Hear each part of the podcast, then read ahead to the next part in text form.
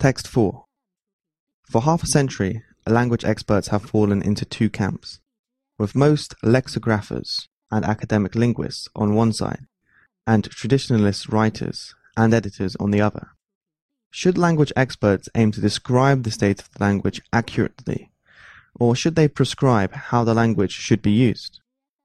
Over the decades, the two sides have traded insults. Prescribers are authoritarians in denial about the real world, and describers are permissivists with no standards.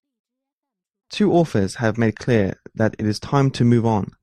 Steven Pinker is a describer, but in 2014 he published The Sense of Style, a guide to good writing that ended with a section of prescriptions do this, not that.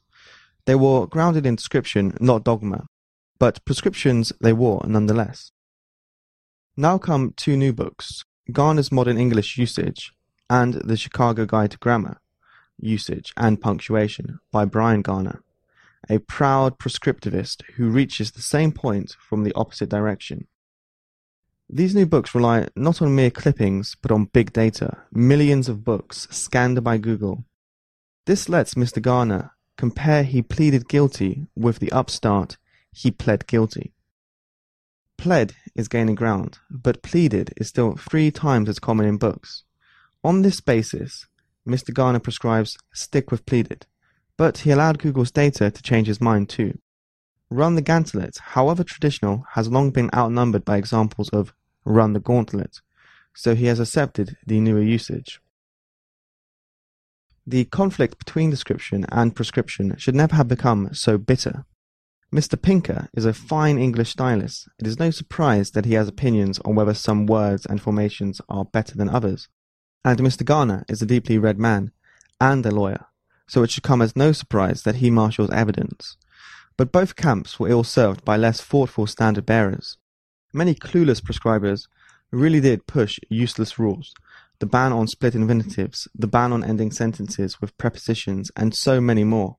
When academic linguists began systematically investigating English by looking at texts and listening to speakers, they found that many such rules were anything but, and some began taunting the rule promoters.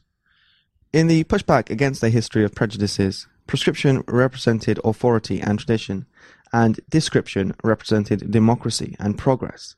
But sensible writers on both sides have come to agree, however tacitly, that there is a variety called Standard English, with rules that can be found by looking at large volumes of the stuff. The best prescribers are becoming ever more informed, and the describers more comfortable with the idea of giving people right and wrong judgments on Standard English. In the end, the test of a good expert is one who will declare the methods and evidence that went into a judgment call. On that, the best descriptivists and prescriptivists should be ready to sign a peace treaty in the long and bloody usage wars.